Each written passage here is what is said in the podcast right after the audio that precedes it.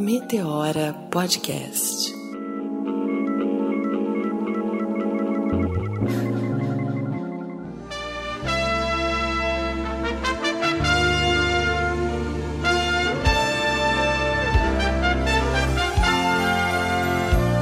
Começando mais um Meteora Podcast. Eu sou Cris Guterres e tô falando direto aqui do Jardim Brasil Novo. Uma vista maravilhosa, sentada no chão numas almofadas, na casa de uma pessoa muito especial. E aí, eu tô com quem? Olá, eu sou a Renata Hilário, parceira de Cris Guterres, como vocês já conhecem. E desde que eu pisei nesse lugar mágico, estou tentando encontrar palavras para apresentar a nossa convidada de hoje. Sim, temos um especial stalker com cheiro de café, barulho de passarinho e assuntos ricos e diversos, digno de um papo com uma pessoa tão especial como ela. Hoje trazemos ao Meteora Dona Jacira. Seja muito bem-vinda e obrigada pela generosidade, recepção e nos acolher na sua casa. Menina, então, eu sou uma pessoa de multifacetada e multifacetada, cheia de ideias, cheia de ideias novas, também uma pessoa que está sempre renovando e cheia de heteronômios. Tem horas que eu sou um Nico, porque eu sou muito moleque ainda. Tem horas que eu sou mulher, tem horas que eu sou mais velha. Tem em cada momento uma situação. Tem momentos em que eu, eu tenho mais encanto, tem horas que eu fico mais triste. Eu sou e eu fui descobrindo. Eu vou descobrindo e tirando de dentro de mim essas multiplicidades que a vida me deu. Antes, as pessoas diziam que quem faz duas coisas, uma delas fica mal feita. Isso mexeu muito comigo e depois eu fui descobrindo que assim, o que eu não posso é dirigir falando no celular. Uma das duas coisas ficar mal feita. Mas cozinhar e conversar, cortar uma coisa e conversar, plantar e conversar, tecer e conversar, conversar faz parte, faz parte das vivências das nações a que eu pertenço, porque nós fazemos as coisas juntos. Então, geralmente as pessoas que eu ouvia isso eram pessoas brancas que diziam assim: se você conserta dois aparelhos do, eletrodomésticos, um faz fica mal consertado. Eram eles dizendo: você não sabe fazer as coisas. Eu é que sei, deixa eu te explicar. Eu ouvi, cresci ouvindo dizer que mulheres negras não estavam prontas para ser Miss Brasil. E eu dizia: o que é Miss Brasil? Mas mulheres pretas estão prontas para ser várias coisas para vários homens, né? Inclusive nega maluca, né? Mas são coisas que eu aprendi depois. Eu fui aprendendo que aquela fala que estava no meu rádio não era para me segregar era para me criar uma linguagem subliminal de que assim, você só pode ser mesmo empregada doméstica, faxineira, é o que está reservado para você. Exército de reserva. Jacira, conta pra gente como que tá a sua vida agora, qual era o seu sonho, né? Entende que ao longo da sua jornada tá conseguindo realizar os seus sonhos? Então, eu estou agora cuidando da minha vida, desliguei o rádio, desliguei a televisão para que eu possa dizer para mim o que eu posso fazer, não é o outro. Sou eu que tenho que dizer. Meu sonho era ter plantas e meu sonho era escrever. É isso que eu estou fazendo. E aí eu vou vendo que é preciso preservar este caminho, porque eu comecei a receber doação de mulheres e homens que, como eu, morreram sem reserva, sem, sem conseguir realizar os seus sonhos e deixando para suas famílias o problema de se desfazer de tudo aquilo, porque a família também não viu caminho naquilo. Chama-se de aquilo, aquilo que era muito valioso para outra pessoa. O que me abriu os olhos foi uma história triste quando uma pessoa me trouxe um feixe de agulhas de tricô e eu disse: "De quem era?" Ela disse: "Era da minha avó". "E cadê a sua avó? Faleceu?" "Não, papai colocou ela no asilo porque ela estava gastando todo o dinheiro da família". Eu falei: "Mas o dinheiro não é dela". "Não, é do papai. Papai não quer que ela gaste". E aí assim, aí o papai colocou ela no asilo e tomou dela a única coisa que ela teria para ver o tempo passar até morrer. Eu comecei a pensar em mim. Jacira, esse é seu futuro? Esse é seu futuro? E aí foi abrir a casa para mostrar às pessoas o que é a tecelagem. Gente, tudo que está sobre o nosso corpo é tecelagem. Eu ganhei ultimamente um lote de cânhamo e uma carta muito triste de uma senhora de 93 anos que disse: preserva esse cânhamo, porque quando eu era criança, o cânhamo não era proibido no Brasil. Ele é proibido agora. Porque o cânhamo, eu não sei se vocês sabem, é um derivado da maconha. É um dos melhores tecidos que existem. Esse tecido, existiam lugares na África que só plantava o cânhamo. Então, quando chega o índigo blue, invade a África, eu precisou primeiro fazer toda essa condenação com tecido que vinha da canalizativa. Mas era esse tecido que os griots levavam, era este fio que os griots teciam nas casas, levando a notícia de o que acontecia de uma casa para outra. E a estes caminhos, a estes lugares, esses lugares de fala se chamavam Ondiango. Por isso que eu tenho ali a minha plaquinha que tá ali, Ondiango. Dona Jacira, desde o momento que a gente chegou na sua casa, você foi contando para nós como ainda aplica conceitos de saúde, tratamento e orientações das nossas ancestrais no dia a dia, né? Dá um exemplo pra gente de coisas que você faz em casa. Aí eu faço banho de assento. Eu faço banho de assento, o que seca eu faço defumação para tirar as ondas ruins de casa, né? Coisa que eu aprendi com minha mãe.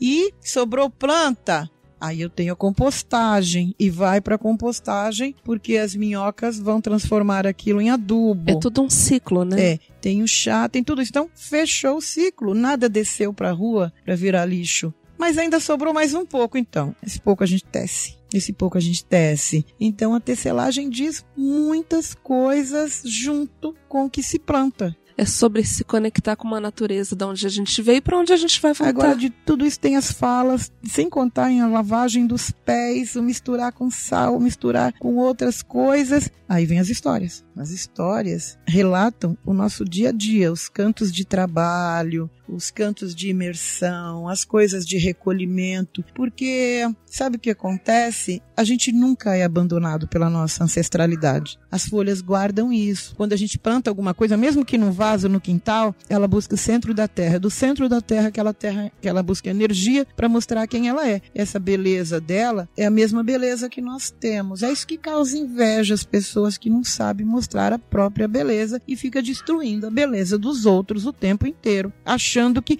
estragando a minha ele vai aparecer. Não vai, amigo. É, não vai porque cada um tem o seu modo de beleza e é dali que sai a vivência, a comida, as canções, as histórias é um mundo integrado. Nós somos todos irmãos, nós somos parentes, nós somos, nós somos da mesma nação. Dona Jacira, eu estava te ouvindo e pensando quanto é importante para nossa geração se reconectar novamente, né? Essa questão ancestral, a questão da natureza, que a gente foi tão privado, né? Então, eu tenho 34 anos, por exemplo, e hoje eu consigo ter um entendimento melhor, assim, mas acho que nem nos meus melhores sonhos eu poderia imaginar que hoje eu conseguiria ter esse tipo de conexão. E aí eu escuto a senhora e eu, eu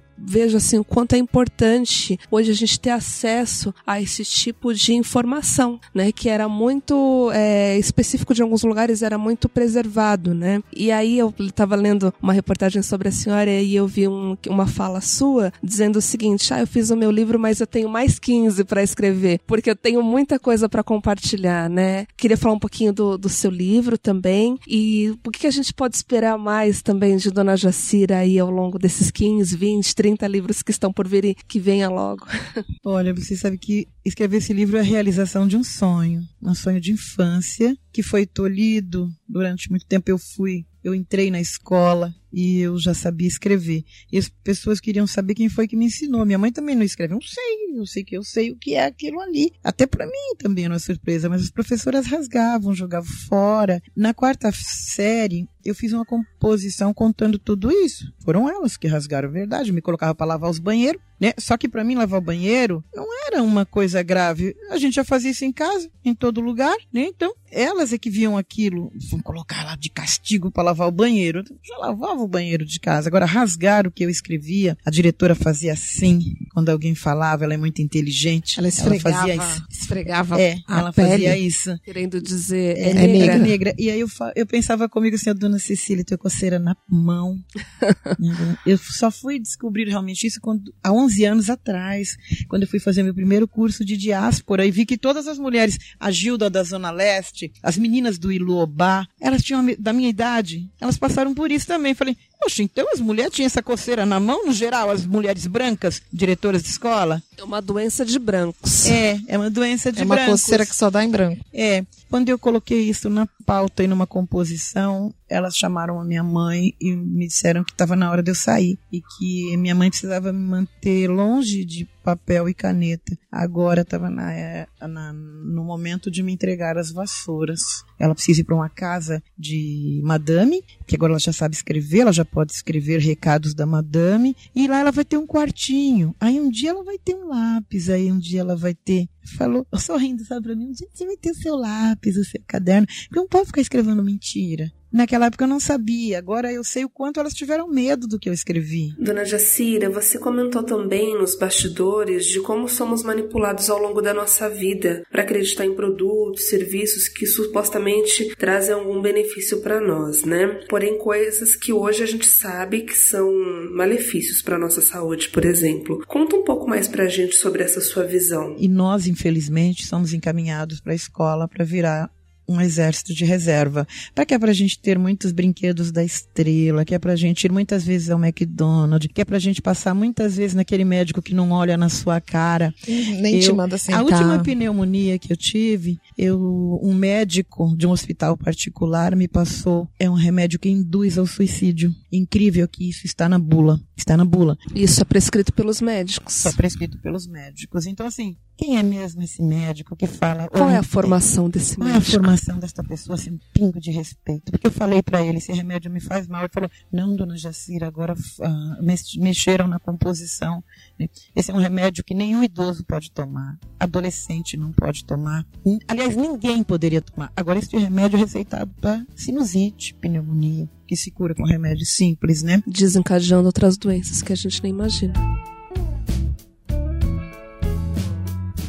Dona Jacira, conversando com a senhora nos momentos de café anteriormente, também falamos um pouco sobre alimentação, de como esse processo vem sendo construído, modificado, trazendo doenças, inclusive, né? Comenta um pouco mais sobre, sobre isso aqui com os nossos ouvintes. todo o resto de lavagem da grande São Paulo dos restaurantes vinha para nossa região. Vinha pros porcos. Nós lutamos por Jardim Fontanes, que é eram caminhões da Vega Sopave 24 horas. E começou a acontecer muito acidente, matar muita criança. E eles jogavam isso no, aqui na, na serra? É, jogava na serra. Não se engane, isso ainda tá por aí ainda. Mas a gente conseguiu entrar na justiça e tirar esse mas ficou uns 20 anos aqui. Trazendo e esses restos daqui, de indústria, né? começou uma, uma é meio que uma campanha muito maldosa de dizer assim que é feio você criar galinha, né? As pessoas modernas não fazem mais isso. Isso vai entrando na cabeça das pessoas. Porque aí você compra um frango, né? Geneticamente modificado através daquelas proteínas As que eles já estavam no... sendo colocadas. Eu, eu, eu costumo dizer que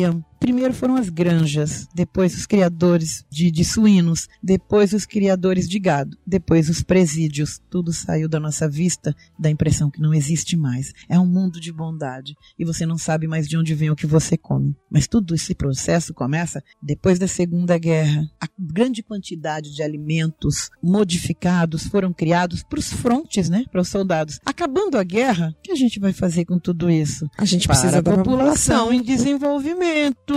E aí vieram os cereais. Os cereais tomaram um lugar na nossa mesa. Por exemplo, a minha bisavó, como que ela fazia? Aqui, a gente comia o que sobrou da janta. Ela juntava, fazia aquele bolinho que chama capitão e reunia todo, porque as mulheres lavavam roupa juntas. Então, ela ia fazendo, não era só ela. E assim, minha avó era evangélica, tinha a Dona Maria Preta, que era do candomblé, tinha o seu Osório garra, garrafeiro, né? Que fazia as garrafadas quando a gente ficava doente. Todo mundo se juntava bem na mesma bacia. Hoje em dia, as bacias não cabem mais essas coisas, que as condutas são outras, né? Todo mundo comia ali. E de repente o que veio parar na nossa mesa? Cereais. Os cereais, comida pré-fabricada, foi o que trouxe primeiro para os estados maior índice de doenças coronarianas e câncer. Dona Jacira, outra coisa que a gente comentou no nosso café antes é, foi sobre relacionamento, né? Você saiu de casa muito jovem, já tinha consciência do que era o casamento? Como que foi isso? Eu não consciência do casamento, mas eu queria sair das rédeas da casa da minha mãe. que Entendi. Minha mãe muito mandona. Uhum. E eu queria, precisava ter o meu território, precisava aprender. Sair da casa da minha mãe foi Achava muito que era bom, liberdade. Porque a distância da minha mãe, sem a proteção da minha mãe, eu vi que o mundo era terrível. E que eu era feliz e não sabia. Que eu levantava e o pão estava na mesa. Para onde eu fui não era assim. Então o que aconteceu? Eu fui para mina lavar roupa. que era só o que eu podia fazer, eu não podia bordar, tecer era praticamente proibido, tava, foi praticamente proibido há uns anos atrás você tecer, mesmo porque, sim, porque haviam lojas que começaram a vender material de tecer, e aí eu até tentei, você ia para lá aprender. Aquela loja só tinha as mulheres brancas e as senhoras de cabelo lilás. Cabelo como esse que eu uso hoje, que eu vi assim que não era o cabelo, era o caráter que elas não tinham. Não era, era aquele cabelo. cabelinho lilazinho, né? As mocinhas recém-casadas, que porque não tinham nada para fazer, se reuniam de tarde para bordar. O enxoval, né? Aquela coisa Sabe o que acontecia? Hoje eu ouvi muito isso. Nós, mulheres brancas, fomos as primeiras a sair para trabalhar. Não, vocês saíram pra, quando vocês saíram para o mercado de trabalho, nós e as nossas mães já estávamos nas suas cozinhas. Trabalhando há muito tempo. Então, eram essas mulheres que eu encontrava. E o que acontecia? A gente com aquela coisa, você tem que ser humilde. A igreja manda ser humilde. Então, tipo, pelo amor de Deus, você tem que ser humilde, senão Deus não te aceita. E é uma humildade que tem a ver Deus com é obediência, não real, né? Da humildade. Né? E aí você já chegava lá, ai, você é, põe isso aqui um pouquinho, dá pra lavar aquele banheiro pra gente? Olha eu lavando o banheiro de novo, dá pra fazer o cafezinho? Aí eu fui pra. Eu fui até São Caetano e aí descobriram que eu era muito boa para bordar vestido de noiva, porque eu era muito magra e eu podia ficar no chão em qualquer posição. Nunca ganhei um tostão. Então o que acontece? Quando eu voltava para casa, eu tinha que lavar roupa na mina, tinha que passar roupa e depois fazer faxina. E aí de repente eu tá, mas eu estou estudando, eu vou conseguir. E elas falavam assim, porque se você fica aqui, aqui vem muito artista, então eles vêm aqui, você é uma oportunidade, né? Por exemplo, de repente o Sargent, lembra, vocês não lembram, tinha uma ideia do Sargentelli, todo domingo, o Sargentelli ia no programa de Silvio Santos e dizia praticamente que as negras não queriam, que, por exemplo, fulana fala inglês, dança o samba na dança um pouquinho, fulana, casou com um alemão, a outra também, olha esta samba, esta da, olha, faz a virada, não sei o que, não sei o que lá, tá em tal escola de samba. Casou com o inglês. Tardiamente, a gente veio a saber que a maioria dessas mulheres se suicidaram ou foram mortas pelas próprias famílias porque elas eram, elas eram servidas para dar nacionalidade para esses homens. E quando elas voltavam lá para a terra deles, elas não eram consideradas esposas, elas eram empregadas. Elas eram empregadas, com certeza. Tirando totalmente a humanidade Esse delas. De muitas jovens como eu. Então vai que o Sargentelli passa aqui e vê você. Mas como que ele vai me ver se a maioria das vezes eu tô lavando o banheiro? E aí, de repente, a minha ficha caía. A igreja com total conivência disso. E hoje em dia, quando eu encontro alguém da minha idade que fala assim: ah, eu estudei, a gente foi para muitas frentes, a gente fazia passeata, eu volto e eu falo: por que eu não estou nesse movimento? Aí eu volto aqui, eu vejo isso, ó. O ônibus mais próximo passa lá, mas é, a gente pode ir até lá. A questão é ter esse dinheiro para pagar esta passagem caríssima. Não é só isso, você tem que ter alguém que venha te trazer esse conhecimento. Como é que você vai comprar um livro se você não sabe o que tem dentro? Então, por muito tempo eu lia o Conan, que era o que a gente achava no lixo, a Turma da Mônica, as Contas de Luz, eu li uma parte da Bíblia e assim, mas eu sabia que aquilo estava errado. Tem alguma coisa, a minha intuição me dizia mais é mais. Tá errado. As ancestrais dizendo.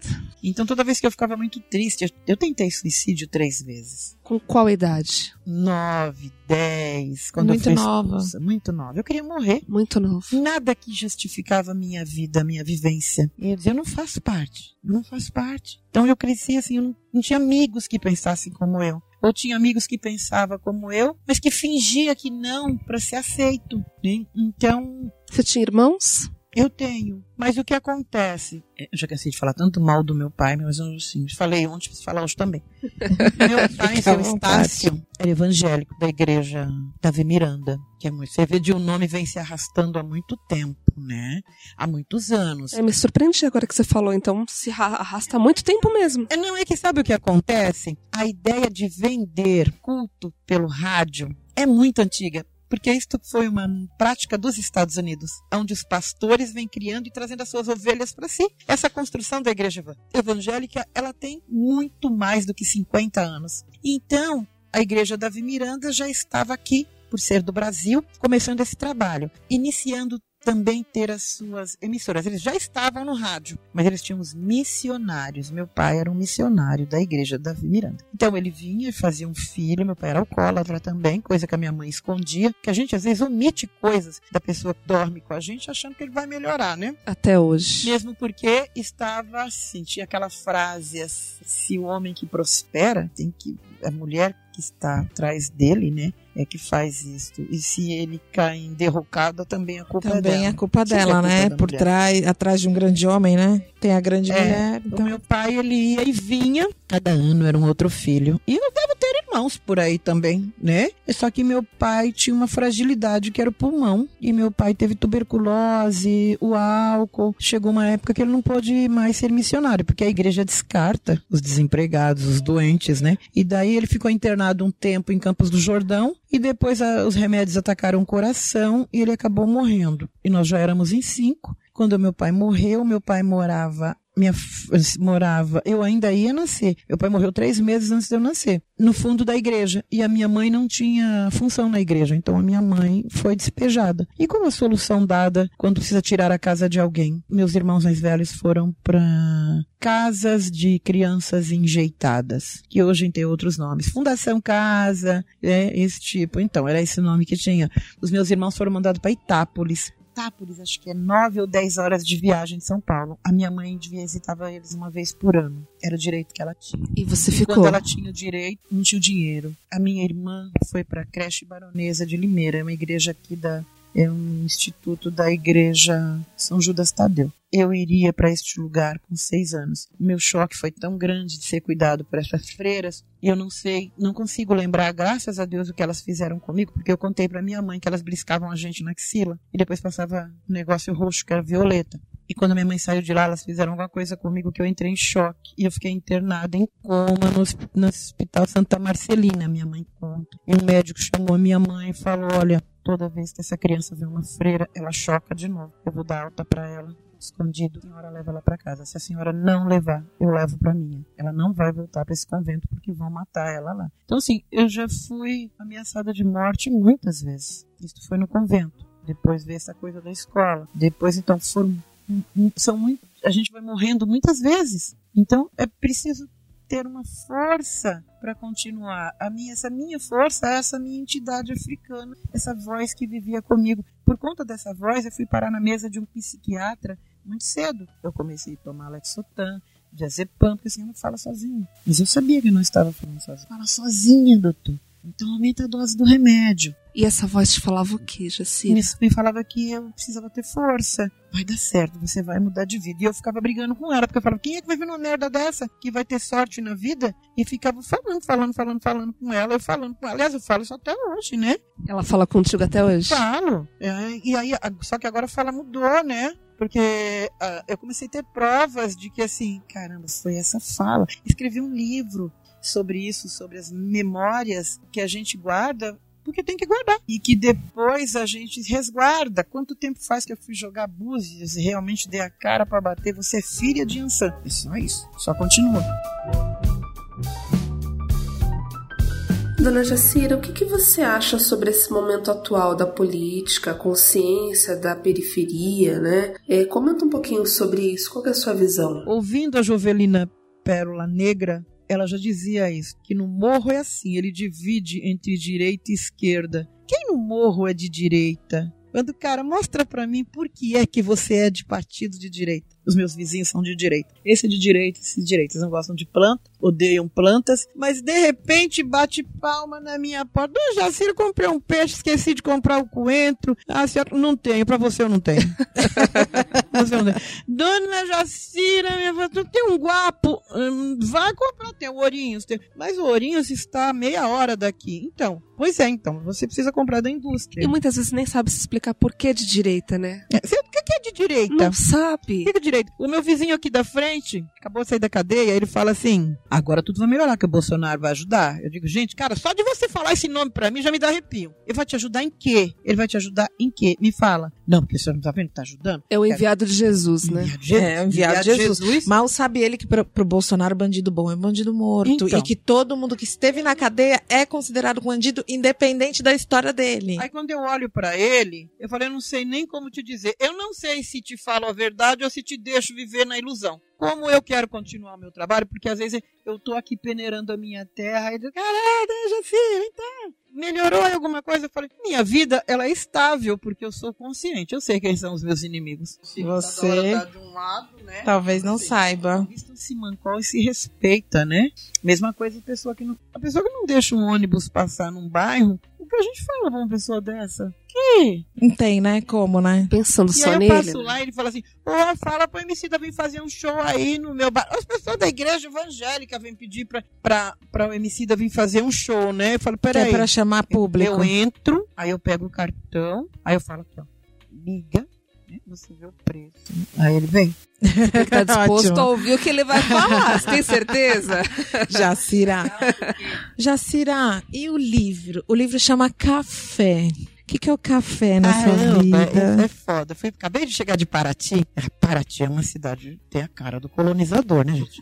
Paraty é Total, de, de- dos paralelepípedos até as telhas feitas nas coxas dos Ah, negros. barzinho cheio de. O, o mar cheio de bares, barquinho colorido, né? Não, algumas portas que eu diria que estão sendo arrombadas por artistas negros que estão lá ocupando um espaço à tapa. Porque aquilo não está sendo dado, aquilo está sendo conquistado, né, Jacira? Os números da última flip comprovam isso, né? Dona Jacira, o seu livro fala sobre o quê? Comenta um pouquinho como que foi a busca é, de inspiração mesmo para construir esse livro.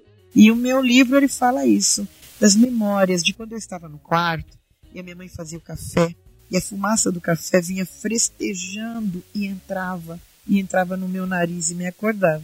Em seguida vinha um outro cheiro que era o cheiro do pão assando. E de repente chegava aquele homem, seu Zé Bétio. Quem é que não sofre por alguém? Quem é que não chora uma lágrima sentida? E o sinal do golpe de 64, Coronel Ferrarini, dizendo que as famílias de bem estavam consertando o mundo. Quem é esse coronel? Quem é esse homem? Falava dos meninos bons, dos meninos que não, que não, que não, que obedecem aos pais, que não faz xixi na cama. Tinha até musiquinha. Os meninos que não choram, as meninas que são obedientes, né, e obedecem os pais e vão na missa. São desses, dessas pessoas que eram constituída a humanidade. 1969, 70, 71, 72, 73, né? O Zebétio era um programa obrigatório em todas as estações, porque todas as outras tinham sido confiscadas. E ali, através do Zebétio, eu conheci o Luiz Gonzaga. Eu tenho uma grande obra do Luiz Gonzaga que está aqui, chegou, voltou para casa. A música sempre fez parte da sua história. É, mas a música veio me buscar aqui. Eu não, não conseguia sair daqui. Tem uma semana que eu redescobri coisa que estava guardada em mim. Que um dia minha mãe comprou a televisão, passava a Regina Duarte lá no meu primeiro amor, mas também passava isso, era um desenho. E o desenho tinha uma música que chamava Viajando no Submarino Amarelo. Viajando no Submarino Amarelo. Nunca mais eu vi esse programa porque ele estava falando de política. Esse ano eu comecei a fazer um curso e era um curso de inglês. Eu não tenho vontade de falar inglês. Mas aí o que aconteceu? Este professor começou a falar que a gente pode resgatar histórias através das músicas. Foi ele que falou umas das histórias dos jazz e dos blues que eu também não conhecia, de Cesária Évora, que ali as pessoas estavam falando, cuidado, os pastores estão fazendo programas de rádio, eles vão. E daí ele fala assim: a senhora tem que trazer as músicas do seu coração para a gente falar sobre elas. Eu falei, mas eu não sei, eu não sei. E aí um passarinho me contou: o, o submarino amarelo. Aí ele foi buscar e ele me mandou a música. A música. É os Beatles. Era uma música falando realmente dessa coisa. O progresso está chegando, é, o capitalismo está crescendo, a globalização vai vir, e eles estão falando que a globalização, tudo isso, esse submarino amarelo, não leva os pobres. Eu tinha seis ou sete anos e eu já estava ali filtrado. Em saber de onde vinha o Luiz Gonzaga, de onde era Exu, por que, que ele cantava aquelas coisas, e o Submarino Amarelo. O Submarino Amarelo. E tem uma segunda música que ele ainda não encontrou, porque eu lembro muito pouco, que falava, eram piratas e eles cantavam assim: nós estamos andando ao léu. Aí um pedaço que eu não lembro. E termina assim: nosso barco cruzando todo o céu. Isto fala de navio negreiro. E a gente vai tentar descobrir nas próximas aulas. Só que ela, agora estou falando da tradução, mas existe os primeiros pontos dessas músicas estão na língua inglesa. E agora a gente, para estudar o inglês, a gente está estudando quem foram esses negros que estavam por trás dessas histórias. Começamos com Bob Marley. Agora até vale a pena então entender outra língua, se é para eu entender o que é que está por trás dela. Então toda terça agora nós temos essa aula lá em Cachoeira, lá na casa do, do Paulo Dias, é, desvendando as histórias né, das nossas próprias histórias e falando desses cantores que nunca foram reconhecidos. E eu adoro blues, só que eu não sabia o que era. Eu gosto sem saber o que é. E agora vai mergulhar. É. Através do inglês. E Pois eu, é. e eu queria ficar aqui desvendando essa mulher, mas a gente. Dá pra fazer vários programas, Vamos fazer vários, vários, podcasts. episódios. E ela, ó, ela contou pra gente num segredinho que ela quer, porque quer ter um podcast. Quero muito. E eu tava pensando, você falou agora há pouquinho, Jacira, que as ondas do rádio vão dominar o mundo, né? E quanto é importante também, é, a gente estava aqui com tudo isso que você trouxe para nós, a comunicação sempre, sempre passou pela sua vida, a música sempre passou, as ondas de rádio, de certa forma, passaram. Então, quem sabe a gente tem aí Dona Jacira nos podcasts, trazendo também por Quem voz. sabe não, nós todo esse teremos. ensinamento. Eu não duvido Teremos. nada. Amanhã. Eu quero, axé. Tipo assim, ó. Eu ouvi um saravá, irmã. Ah, Saravá! Axé. Eu acho que eu vem acho que semana breve, que vem ela vai mandar uma mensagem assim, ó, já tá, já tá pronto. Vem gravar. Pode, olha, baixa aí pra mim que eu quero ouvir, eu, pra vocês ouvirem meu podcast.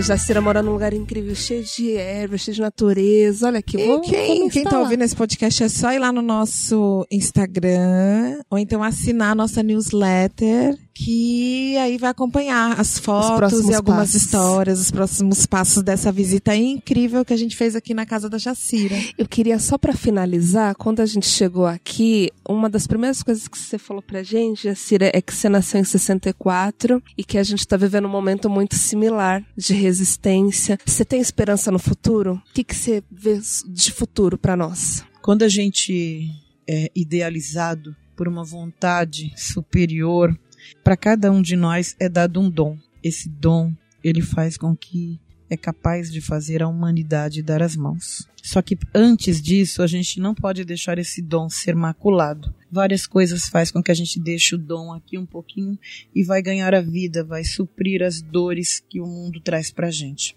E a gente fala, quando eu tiver tempo eu vou retomar o dom. Não, o dom é o meio de vida. Então é uma, você não pode deixar que o mundo faça você perder o respeito com você. Ficaria aqui horas, né, ouvindo a Jacira. Hoje eu, hoje eu tô. Esse programa eu tô até quieta, porque faz muito pouco tempo que eu perdi minha mãe, então eu fiquei muito emocionada em vários momentos aqui com a Jacira, porque acho que até toda, toda a conversa que a gente fez antes, toda hora eu falava, ai, minha mãe também falava, ai, minha mãe também fazia, minha mãe também. Casa isso, de mãe, né? né? Casa de mãe. Casa de mãe, né? As mães falam as mesmas coisas. Então minha mãe falava muita coisa que você falou. Casa de mãe, abraço de mãe. E então eu só tenho assim a te agradecer, Tiago. Primeiro porque você abriu sua casa para nos receber. A gente se sente muito honrada de de de estar aqui dentro, de ter sido tão bem recebidos. Foi incrível essa recepção. Ter aberto seu coração para contar um pouquinho da sua história, falar um pouquinho pra gente e dizer pra você que o Meteoro está aberto pro seu podcast, para todas as suas histórias, para tudo que a gente possa te ajudar, para tudo que a gente possa, na verdade, a gente não vai te ajudar em nada, acho que quem vai ajudar você, quem vai ajudar a gente é você mesmo. Então é isso. Eu comecei falando que a convidada eu definiria na- uma- numa palavra generosidade. Eu não tô encontrando outra pra encerrar, sabe? Porque compartilhar isso é tão rico. Jacira, eu não sei assim, se você tem a dimensão, talvez tenha com essa sabedoria toda, de que isso vai chegar a muitas pessoas. E que isso ajuda demais, fortalece gerações, assim, crianças, jovens que falam é possível, eu não tô sozinho, principalmente nós negros, né, que assim que muitas vezes não, não nos reconhecemos, não estamos em espaços onde a gente encontre os iguais e aí pelas ondas do rádio que vão dominar o mundo a gente fala, olha, é possível, olha, eu quero fazer isso também. Jacira me inspirou, então só tenho a agradecer pela generosidade de compartilhar sua vida, muito rica, né? Não não foi em vão, não será todas as dores, todas as lágrimas e alegrias também, porque virou semente, tá se espalhando aí para outras pessoas. Obrigada. Obrigada por tudo.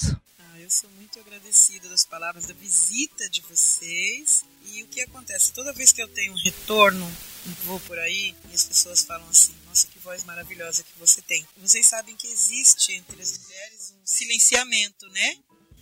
E eu tinha muito medo da minha voz, me fizeram sentir vergonha da minha voz. Eu parei de cantar e eu parei de dançar. Eu estou voltando a dançar e eu estou voltando a cantar aqui primeiro, dentro de casa, para a minha voz ecoar. Mas isso foi através das pessoas que têm ouvido outros podcasts que eu já, já participei e voz que os meus filhos colocam para ecoar também. E aí começam a falar, eu gosto de ouvir, ouvindo a voz da senhora. Aí eu fico aqui falando para mim, a sua voz é boa. Então, assim, é retorno. Vou lá e falo, as pessoas se animam, me falam, nossa, olha aí, eu ouvi a dona Jacira. Tem escutado, às vezes eu tô andando por aí, pessoa, gente, eu ouvi a voz da senhora.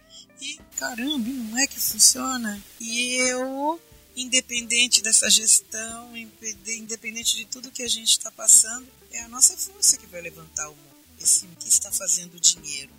Não, de jeito nenhum. Toda vez que o que é de mim mais tarde, quando eu não estiver aqui, e acho que isso serve também para a Cris, né, que a mãe dela deve ter pensado muito isso no que eu dizer agora, as coisas melhores renascerem em outros corações.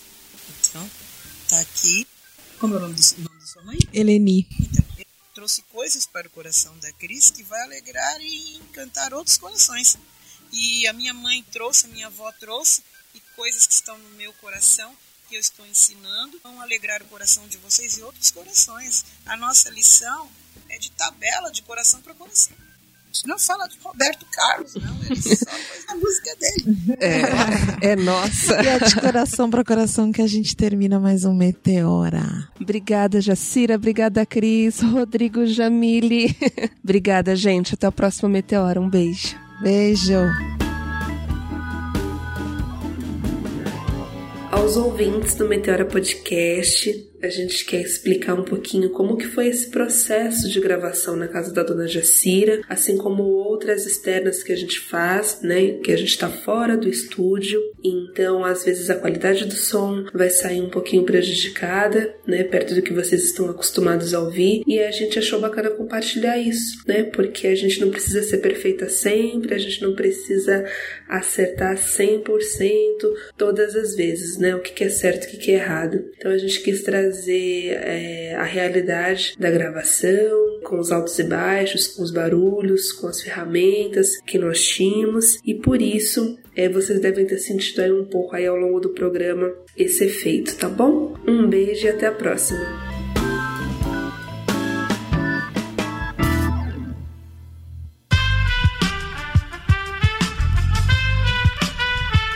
Este podcast foi editado por Aerolitos Edição Inteligente.